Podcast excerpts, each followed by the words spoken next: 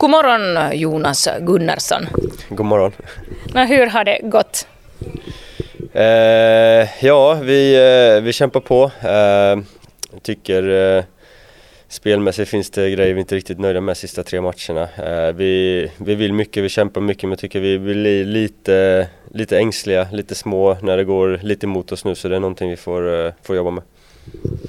Det var tidigare uh, i säsongen att vi gjorde ganska mycket mål, men nu har det varit lite svårare. Vad tror du att, varför? Ja, sånt där kan gå i perioder. Eh, det kommer komma matcher där det blir eh, lite måltorka. Det, sånt är helt naturligt. Huvudsaken är att vi inte låter oss slås ner av det utan att vi, vi kämpar på och liksom fortsätter tro på oss själva för sådana här perioder, de kommer. Så att det viktiga är att ta sig ur dem så snabbt som möjligt. Men vad tycker du själv om ditt spel?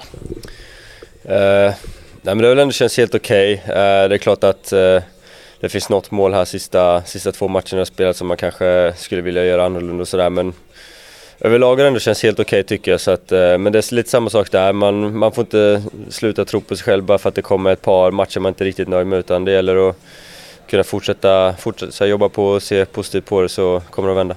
Han du kolla juniorers VM? Eh, jag hann se sista tio minuterna på Sveriges match, eh, men det var väl det enda. så att eh, USA verkar ha varit det bättre laget så att eh, vi, vi blev besegrade av ett bättre lag.